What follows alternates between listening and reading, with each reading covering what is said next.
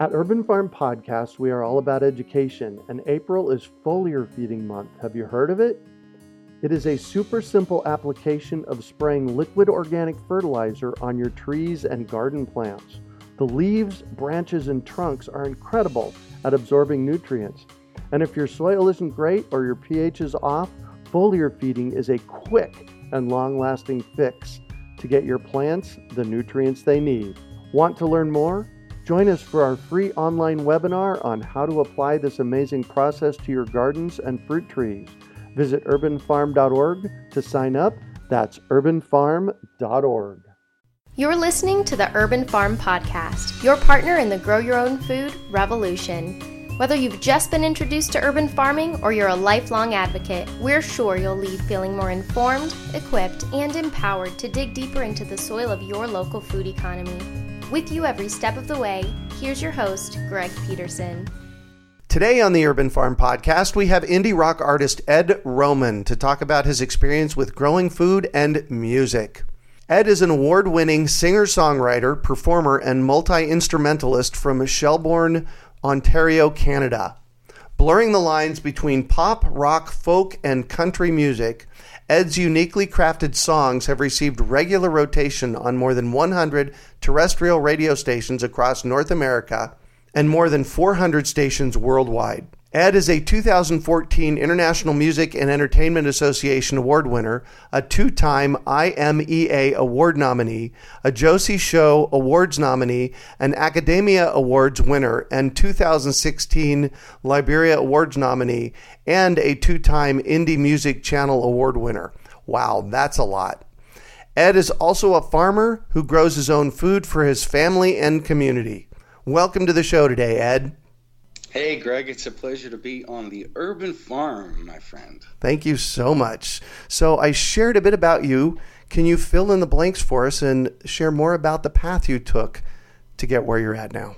Sure. I guess we're always sort of filling in the blanks as we go along. That's the beauty of life. Um, yeah, I, I, grew up at an amazing time in, in, in, our culture. The 21st century now is so uh, inundated with digitized sort of thinking and methodology, and it brings us right now together in this conversation, ironically. But yeah, isn't that, that crazy? With, with that said, you know, we lived on 1,500 acres and had 250 um, uh, Holsteins that we milked. Plus, oh, wow. You know, pa- parents brought uh, blonde Aquitaines into uh, Canada from France back in the 70s. And well, my dad, because of international things that he was doing, um, and because he was the mayor of our town uh-huh. for 30 years, uh, federal MP, first coalition candidate ever in the history of Canadian federal politics. Uh-huh uh, police commissioner. He was traveling a lot. He was knighted for his ability to be able to smell certain things in wines in Burgundy in France. So, oh, interesting. This, this connection to France, and even who I'm named after, is a gentleman by the name of Eddie Robiton, who was a, a, cattle exporter. So farming is in my blood. And even when my parents came as young children from Europe, uh, grandparents, we did this as a part of our lifestyle it wasn't anything that was related to uh, prepping or people that are living outside of the box. It's how we sustained a good portion of our existence. So, you know, when we were kids and we went to the grocery store, it was like basic things that you needed for you know six months of the year which was like coffee maybe you're a local butcher things that were like that but almost 90% of everything that was on our dinner table came from our farm in our backyards uh-huh. And because of that, you know, and as people say, you know, it's like, well, kids, you know, they, they love to get involved with what their parents are doing. I was lucky enough because of that time frame to have that kind of enthusiasm around me in, in what we did. Even when we were working with the cattle, it wasn't a chore. Yes, we all had these responsibilities that we did every day, but uh-huh. the the glory, if I can say that, behind how we achieved what we did was what fed us emotionally. This is another reason like people like, well, I can't garden, I can't grow things, I can't farm.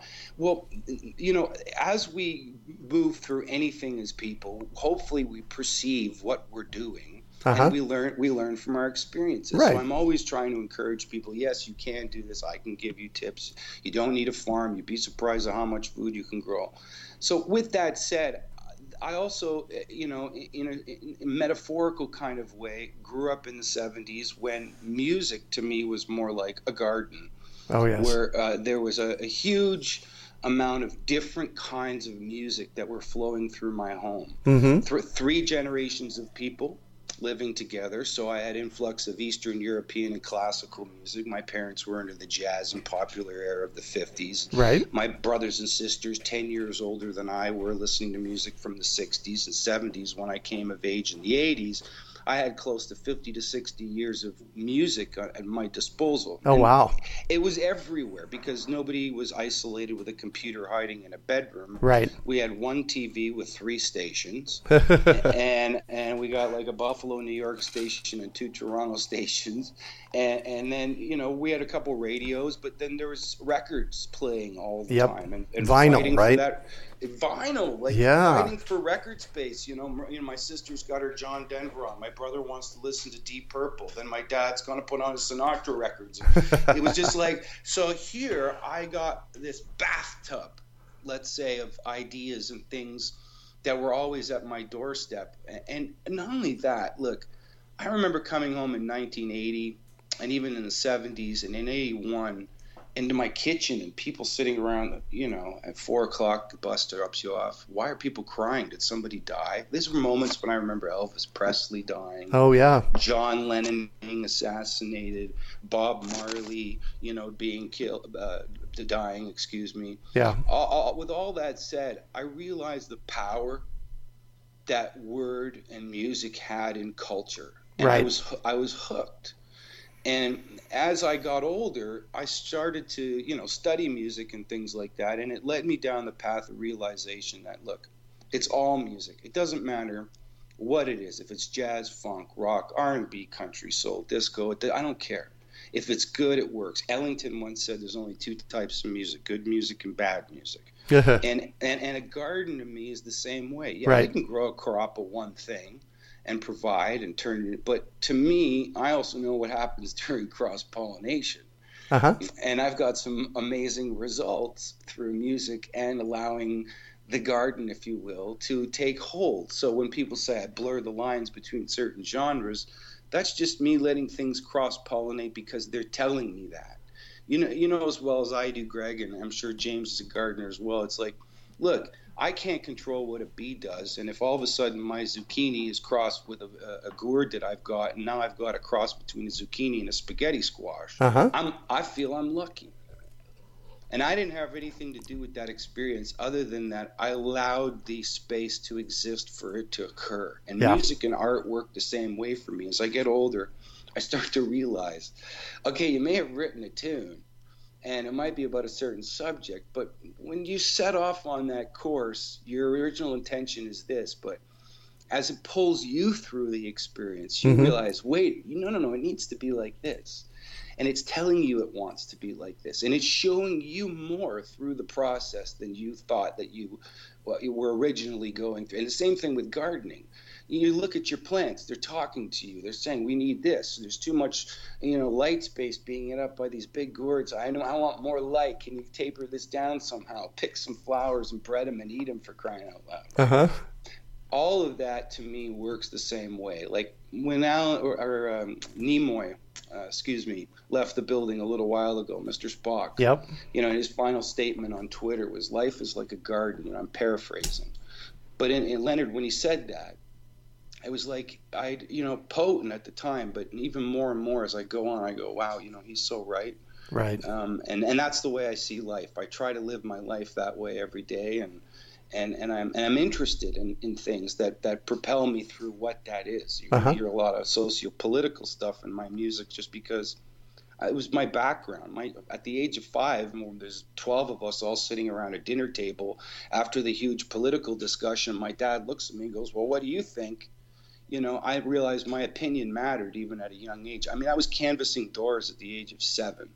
So I, knowing what's going on in politics, and, and I also have, a, uh, if you will, a, a big uh, interest in crypto politics because this isn't something new in my mental horizon. Uh-huh. My, fa- my father and my uncle, both being who they were, um, had a lot of connections to, let's say, the proverbial line before the carpet or the curtain starts where the other people that we may not know and in a clandestine fashion are behaving.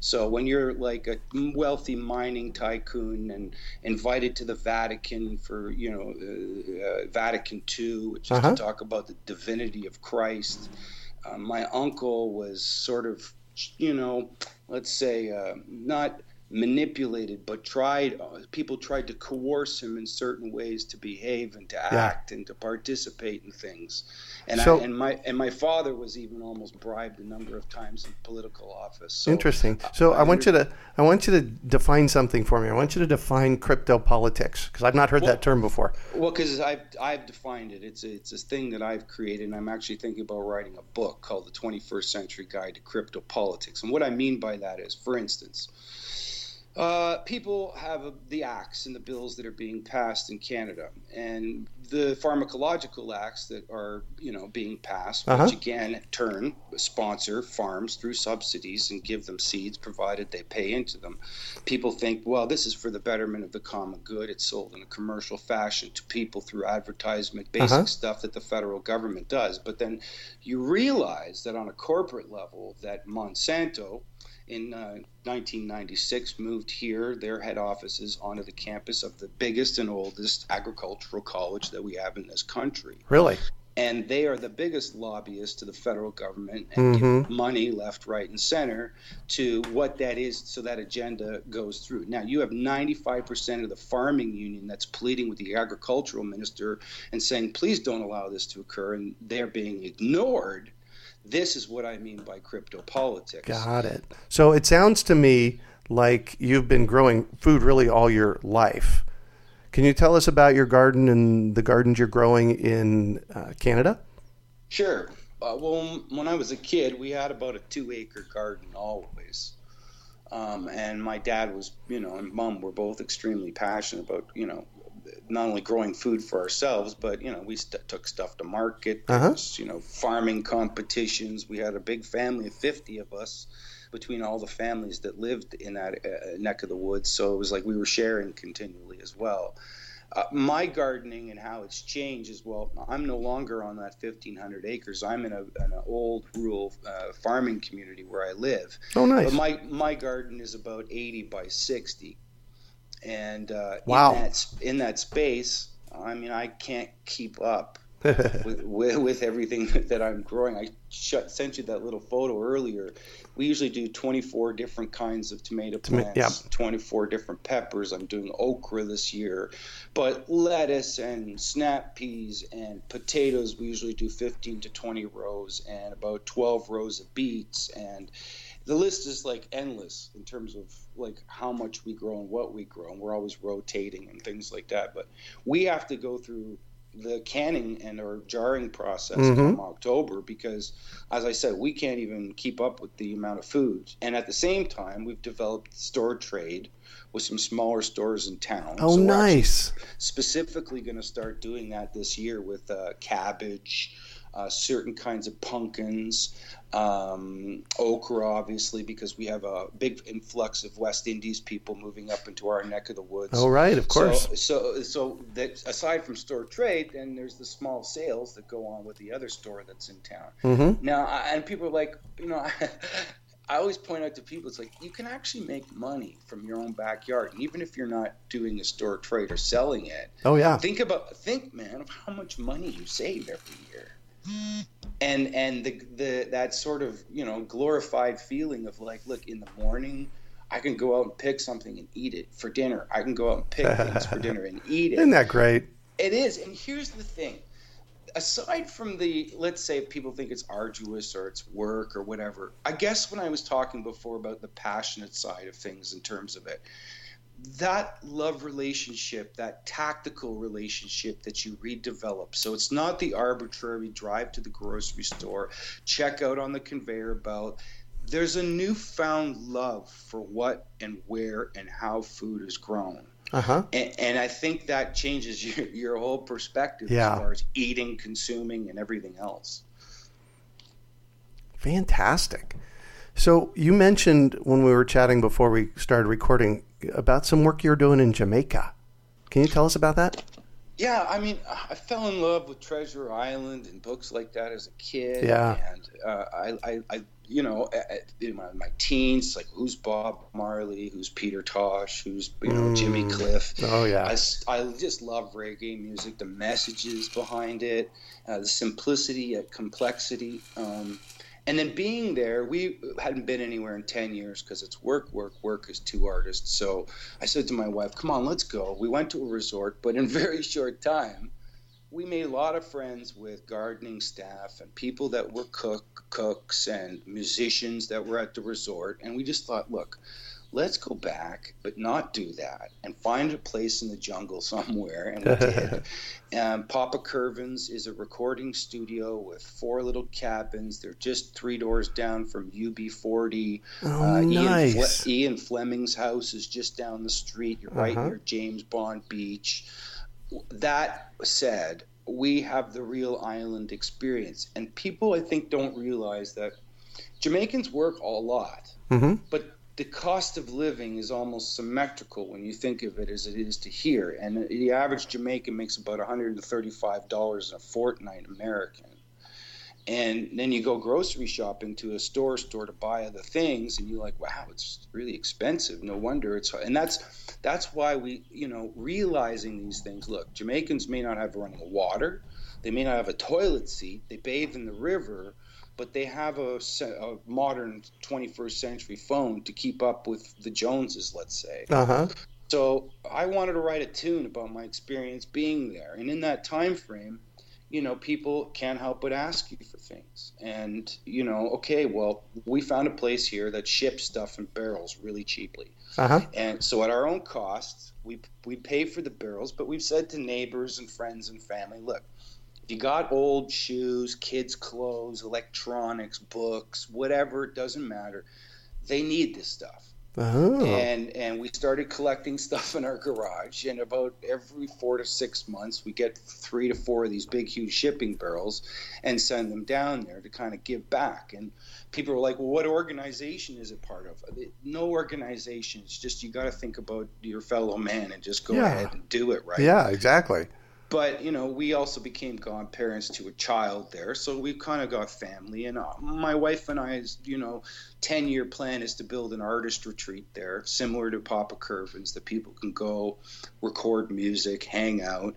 Uh, we know so many people on the island now and i've played music all over the island. I, I, I met Bunny Wailer. I actually sought him out because a lot of the musicians that are there are wayward boys or were living on the street and they went to this place called alpha boys school Uh huh. and they, they teach five trades one of which is music and when i found Oh, that wow. out and, and that Bunny Wailer was actually trying to start a school but the uh, ministry, uh, ministry of education was giving him a bit of a hard time because he's a rasta I thought, well, wait a minute. I wonder if we did like an international or global fundraiser to try to put together this kind of bookmobile concept, but of a music school. So the bus Oh, would travel from parish to parish, Yeah. teaching young kids hands-on. You know, because look, as I said before, those early experiences you have as a kid Mhm. with somebody that's enthusiastic Yeah. will last a lifetime. Because most kids won't get hands-on instrumentation experience unless they're lucky enough to have an instrument Yep. and at Exactly. the same time in the older grades. So I thought, okay, I met Bunny. He said, yes, I would support this kind of a thing. We need 10 more people like you. And he looks at my wife and says, and we need 20 more like her. And, and, and, and I thought, okay, well, this could work, but there's a lot of red tape. And Uh-huh. as I slowly work my way more onto the island, so it's not who's the white cat from Canada wanting to do this for no reason. right. I I can figure it out and make it work. I already know a Dutch company that tried a recycling program. It was working Oh. for three years. They developed an infrastructure. It was they were cleaning up Jamaica, and the government came in and started to tax them. They said, "We're out of here." So Hmm. if I, if I'm getting thousands of dollars in charitable donations to make this work, I don't want to you know let the kids down first of all and then Yeah. have it not work. So Right. It's tricky. wow. So and so we've been kind of skating along the music. Let's go there next. So your current album, Letters from High Latitudes, is described as being an earthy, funky, magical mix of music and a vehicle for your socio political, earthly conscious, and globally awareness messages. Can you tell us a bit about that? oh, I'm funky at heart. You know, I like all kinds of music, but yeah, it's gotta music's gotta have to me some sort of soul and some kind of a message in it. Oh I, yeah, I, absolutely. I, I like I said, I'm a child of the '70s, so when you, you, think about some of the the chutzpah behind th- that music, you, you, know, for me, it's the same thing. And I, oh, big I also time. think we live at a really important time, Greg, in the 21st century. Mm-hmm. We have the ability to make a lot of choices on our own without yeah. it having to be a part of groupthink. And I think that that's more of what the revolution, if you will, when it comes to common sense thinking needs to be ye, the torch bat take it up against the government methodology is never going to work. Mm-hmm. My grandfather left Europe and was disowned by his family in the 20s because he said, Look, man, you know, this guy Hitler, he's going to go crazy. Oh, yeah. Half, half of my family were wound up, put in concentration camps, and killed. So his decision to live but not participate is to me the key and the message in a lot of my music. Mm, it, it, mm-hmm. it, means that yes, that might be there. Yes, you may not have another country to run to, but the choices that we do and make every day will affect everything. For in, in the seven generation mentality, because I spent a lot of time with Cree people. Um, and their idea is that you have to think in seven generations. Hard for people oh, yeah. to think what happened about a week ago. right, exactly. Generation. Yeah but it takes away the fear mm-hmm. that so many people that I have and speak to have. And once you're empowered with certain things, like maybe I shouldn't buy those seeds because you start to realize I can live my life this way without it being the way that it, you know, like I said, the big red button is always on, right? Oh, yeah. So tell us the big red button. Well, you know the flight or fight mechanism. Oh yes. Uh, yeah. I, if I turn on a television show and you were here right now, even our national weather syndicate, the ladies will come on. She'll give you the flooding in Peru. She'll talk about the wildfires and fires in Alberta. She'll da da da da, and she'll say it with a smile on her face. Yep and to me psychologically because i've worked with kids for almost 25 years as a teacher including special children as well as kids that are addicted to certain kinds of things i know well enough the angst and the anxiety and kind of where it comes from. Yeah. And because of that it sells things oh yeah. for for them. Invariably, when we're watching that show, you and I, Greg, we will go to commercial. And what will we have? We'll have the things that you'll need for the next megastorm. You'll have a battery commercial. You'll have a generator commercial. You'll have something about food. And just so that you don't feel too guilty, here's a nice vacation commercial. Yeah. And psychologically, that means that people are always being pulled up and pulled down, pulled up yeah. and pulled down. And once you realize what that is, the big red button is mm. what I mean Yep. There is no more red button. You just live your life. Got it. So I saw your music video. I found God. Love it. And for those listeners who haven't heard your music yet, um, can you share a bit about that song and maybe tell us where we can listen to it at? Yes, you can go to Vevo, uh, my station on Vevo. Just search Ed Roman, or you can go to YouTube. Uh-huh. Vevo HD. Woohoo! Sharp. Uh-huh. But that's just that tune is like something that's more for me an epitaph stone tune. You know I, am a bit of a pantheist and maybe a neo-pantheist. And because of that you know and because i've also spent enough time playing in african bands hanging out with a lot of jamaicans and rastas hanging out with crees ojibways there's an, a flow of thinking about the world and what it is. Uh-huh. And this Mother Earth Gaia esque, as I said, concept to me is a reality. Um, I'm about to play a huge show tomorrow in the city of Toronto. That's uh, Ken Hall and Patricia Burns are doing. It's a full anatomically blown out sculpture of a whale that washed up on the beaches of California. Wow! Mar- marine biologists determined we're so poisoned It was the most poisoned aquatic life animal they'd have ever come across. Ken's background was in digital graphics. He blew out the entire sculpture and built it out of found wood, discarded objects, and I play all this whale music on Wow. the upright bass and make these pilot whale sounds. This is this concept of what we do to the earth, we do to ourselves, and mm-hmm. we as people don't realize because we live in this sort of insular esque kind of bubble about things uh, that it's happening um, we can't turn a blind eye to what those things are, whether it's us or it's natural. It's Uh-huh. part of a, of a solar cycle that happens every 12,500 to 30 36,000 years, which is almost incomprehensible to most people. Right, time wise, yeah, for Time sure. wise, for me, that song says these things. What you're standing on is God. Without it, we wouldn't be fighting, killing, loving, hugging, hating, kissing, and all those things with each other and exist and function. Uh-huh. So I'm trying to say that, you know, it, it's been right beneath your shoes. It's been leaving subtle clues. And I, and I, I, I say I say the line, I feel it so complete. It came upon a, a vision. I leave you my admissions. That's why I say it's almost like an epitaph thing, Right. because without getting overly emotional about it, because I can, Uh-huh. and that's the way I am as a person. Um, Congratulations, by the way. I'm I'm trying to get people to realize that because I've had aside from the wow what a great dinner and look at my carrot it's bigger than a child experience those quiet subtle moments standing on t- two feet barefoot Yeah. on the earth I've had things that have occurred to me Uh-huh. that I can't I could never pay for Yeah. And could never be taken away from me. So that song means a lot to me. Yeah. I can tell. I can tell. Pardon me, folks. No, it's just, you're- it's just, it's just Ed. Yeah, no, that's great.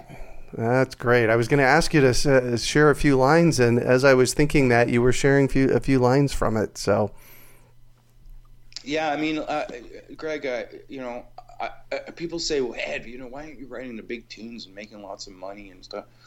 I, I just want to make a living. yeah. and my art is a reflection of of who I am. Without sounding egotistical, I found more. I feel more like Pliny the Younger these days. Uh huh. th- uh, w- uh, witnessing the strange pyroclastic flow, you know, and trying to describe the situation that you're existing in. Mhm. So, if anything, I, I have to be able to look back from album to album, year to year, or hopefully, if I make it to a twilight year in my life, and go, I wrote what I wrote because it meant something to me. Yeah. Yeah. That's art. And That- Herbie Hancock once said the definition of an artist is one who has their the ability to fuse their life with the rhythm of the times. So, you know, I've never Oh, been wow. about the disco pants and haircuts, even though I like disco pants and haircuts. Uh huh. Te- give us that uh, Herbie Hancock quote again. That was beautiful. The definition of an artist is one who has the ability to fuse their life with the rhythm of the times. Wow. How He cool. wrote that on the back of Jaco Pastorius' first solo record, and he there's another guy a huge influence on my life as far as being an electric bass player is concerned. Uh-huh. Okay. Her- Herbie's the guy, man. Yeah, sounds like it. So tell us what projects you're currently working on. Well, I, I, I was so eloquently asked by Jill Powell from uh, Heart Songs for Veterans uh, Corporation in the U.S., who is helping assist veterans that are in need of financial aid all over the place, to write a song for this acoustical release called Heart Songs. And in the process of writing, and I'm always writing, you know, I found a grouping of 12 tunes that are going on the next record. And this particular song, Lay One Down, seemed to fit the moment and not only that for me as a writer it has a bit of a trojan horse kind of metaphor to it because as i you pointed out i'm very socio-political and i am trying to help out people even though i'm a pacifist and i'm not a proponent of war Uh-huh. um, i'm trying to get people to think about their fellow man and to lay down their aggressions and to uh, you know not react to these uh, gut uh, instinct things that uh, propel us into horrific situations Mm-hmm. and i've met so many vets all over the U.S. playing in the last year and a half. Their stories are all similar. Their experiences are all similar. They're different people, but I, my heart goes out to them. So when I Mhm. was asked, I was like, "Well, yeah, you know, how can I help?" And and with that said, that al- that song, excuse me, is going on the new album, which is coming out very shortly in the next three four weeks. Nice. It's called Red Omen, and it's an anagram of my own name. And it's Oh, a, it's, of a, course. it's a look it's a look of, at you know not only me but everything that's kind of going on around me. You know, I I, I, love Egyptology, and years ago when I was a kid, I was like I wanted to be an archaeologist, and I just love archaeology. And this one guy that's an IT expert decided to take it upon himself just as a hobby to start uh, studying Egyptian hieroglyphs. Oh wow. He, he he went back to the original Rosetta Stone, which coincidentally is a song from Letters from High Latitudes, and started to realize that the Greek Latin uh, hieroglyphic translations were correct, but they were looking only at them as far as vowels and syllables. They weren't looking them at, at as them as acronyms or uh, the phrases themselves Uh-huh. inside of what the entire cartouche is. So what he said is that our language at some point in time is going to be like this. We're already this way. You open up your smartphone, it's filled with icons. Yep. They compute millions of bits of data instantaneously. We use acronyms continually. We now have emoticons that relate to certain things emotionally. This is kind of what the record is. It's filled with these iconographical symbols as well as statements that are that are talking about the again this kind of moment in time that we live in and also suggesting that maybe you know it's a good idea to get outside and do some things in the backyard you think? yeah You think? So, what do you consider your biggest success? my biggest success is probably the realization that I'll never stop learning Hmm. I, I, I, Beautiful. I, I, I love getting an award and an acclamation, but at the same time, I I'm just pr- happy to practice my craft. Like this is the most important thing to me, and to keep learning about what's happening to me and learning more about music. Os- Oscar Peterson said, you know, before he died, I'll never stop learning until he died Yeah. and he was one of the world's greatest piano players as well as the chancellor of music at york university and you know I, I have a lot of respect for people that are like that Uh huh.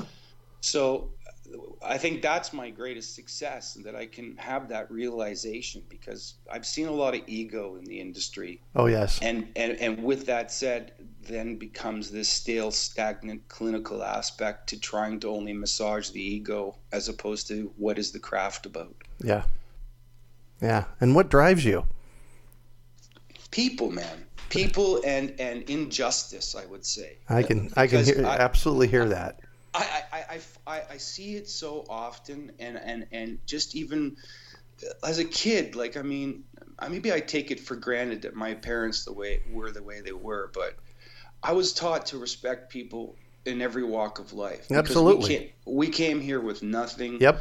uh, we were kind of considered dirty foreigners. My mom was a gypsy because she had earrings, and we ate garlic. And this wasn't something that was normal for Canadians in the 20s. Right. So, you know, I think that that humbled, and not like we weren't humble people, because, but at the same time, you know, my father said, look, you meet somebody, smile at them, you know, look them at the eye, introduce yourself, shake their hand. I, all of that is is where I see this change in in society, where even the sense of common courtesy. If I say something, Greg, to at a go to the, pay the till, and I say thank you kindly, and the woman looks at me and says, "What?" And I'm like, I said, you know, thank you kindly. Uh-huh. Like, and then I see other people that are coming in and out and like, give me this, give me that, and da Yep. And they're I get it, you're busy, but this civility that we have towards each other and some sense of empathy for each other's situations is Yeah. what's not, you know, stopped us from killing one another already. You know. So I'm pushed by that. I'm driven by that, and through that, I'm, I'm it, I find positivity because, as an artist, and as a dyslexic, also struggling all my life, you have to learn to think creatively about Yeah. your situation. Yeah. I can completely that, get that. That's it, man. I wake up every day, I see something, and go, man. I Well, and the ki- something. The kindness comes shows up in this generosity. Well, that's it. I, the randomness of it sometimes. Yeah. Uh, because even if it's here, here's some of my garlic. Oh, I didn't expect you to bring me any garlic. Yeah. Here, here you go. Or opening a door, saying Yeah. thank you. How about putting your signal on when you change lane? Yeah, exactly. So I'm all about education, and I have to know: is there a book or two that have been influential in your? Let's go with the gardening life. Sure, I would say the botany of desire. Oh yes, That's a big one for me Mm-hmm. because you start to realize, and, and, and Food of the Gods, Archaic Revival tied into that, t- my Terence McKenna phase. The food and agriculture, I mean, you are what you eat, right? The old Oh, yeah. is, is true. big time. And it, when people also don't realize is that these things, aside from, you know, sustaining us um, metabolically, they are responsible for huge cultural changes Oh yes, people i say to people where does the word salary come from They're like i don't know you get paid money every day you know week two every two weeks you go to the bank no where does the word come from salary i don't know celery no you're close salt. I don't. I don't know. Where does it come from? well it's it's roman and used to get paid in salt Oh, so sala right salt Mhm. sal coming from that means you got paid your salary your worth in salt for your work because salt and spices were worth more than gold back then oh, if you had a good source of salt, then you could preserve your food. You could cure certain things. Your food would taste better. Interesting. All, all of those kinds of things. So, uh, you know, uh, that that I'd say that book alone and a lot of that made me realize how important food was outside of my own experience. Like I'm, you know, I have food every day on my table. Thanks, mom and dad, for helping me do this and learning. Uh, it's a huge one. Right. Wow. So, what one final piece of advice you have for our listeners? and I and I realize that I just opened the opened the book for you to say a whole lot, and I invite you, know, to. Okay, for the listeners, I, and uh, look, I, I'm all about perception. Uh huh. and paying attention. You know, maybe as a kid, I was like my dad. You know, seventies, a little heavy-handed. You know, Jesus boy, pay attention. You know, like we also grew up on a farm where anything could happen from being crushed by a large animal to being, you know, killed by a tractor. And I've Right. friends that have died in farming accidents. Okay, uh, you become extremely aware of things, and what I'm always concerned of and and uh, you know unsure of is when I mention certain basic things about stuff that are going on, and not like theoretical physics or you know strange literary uh, books that have been written that are obscure that maybe nobody would uh, hear of. It's just this common sense baseline thing, and I go to myself, but this is the art of perceptions. Like I was saying before at the beginning of the show, this Uh-huh. gardening thing. I can't garden. Well, pay attention to what's going on Yeah. And before you know it you start living symbiotically with that and your perception level starts to change. And and i think when you when that happens a multitude of other things turn on in your life in a way that is far greater than any app movie mm-hmm. vacation experience or anything because it happens every moment. My mom would Yeah. say to me edward every day is a gift and as I get older, I realize that more and more because the perception of it becomes more and more intense. Yeah. So that's, you know, perceive people however you want to look at it. Be perceptive, look, pay attention, you know, give to your fellow man. Even if you hardly have any yourself, it comes back at tenfold. And every day is a gift. Every day is a gift. Thank you so much for joining us on the show and sharing your experience with us today, Ed. It's been a treat having you. I'm a pleasure to be here, and I, I- I can't wait to share this with people because I, I just love talking about uh, food and agriculture. I can tell. So, how can our listeners get a hold of you and learn more Come- about your music? Come on over to edroman.net all the time, anytime, 24 hours a day, seven days a week, 365 days a year. You can get the Ed Roman app for free. Oh, nice. iTunes. It's good for your Android device, all your iPod, iPad, all that. Stay, keeps you up to date. Has all my social media there. You'll get my social media through my website, stuff on YouTube. Follow me on SoundCloud, Twitter, Facebook. You're everywhere. I'm everywhere. Fantastic. Thank you so much. hey, Greg, thank you, and thanks a lot, James, for uh, running the show. Yeah, James is great at editing. So that's it for today. Thanks for joining us on the Urban Farm Podcast. We hope you enjoyed today's episode of the Urban Farm Podcast. Remember to listen three days a week for tips, advice, and resources to help you on your journey with urban farming. You can find us on the web at urbanfarm.org or send us an email to podcast at urbanfarm.org. In the words of Vincent van Gogh, great things are done by a series of small things brought together. Be encouraged that with each lesson learned and skill developed, you are one step closer in the direction of your dreams. One of the first things that many of us learn when we start to garden is how to water and fertilize the soil. But there is an exception to this rule, and it's called foliar feeding. You should foliar feed or water the leaves of your plant with liquid fertilizer when you want certain nutrients to be absorbed better.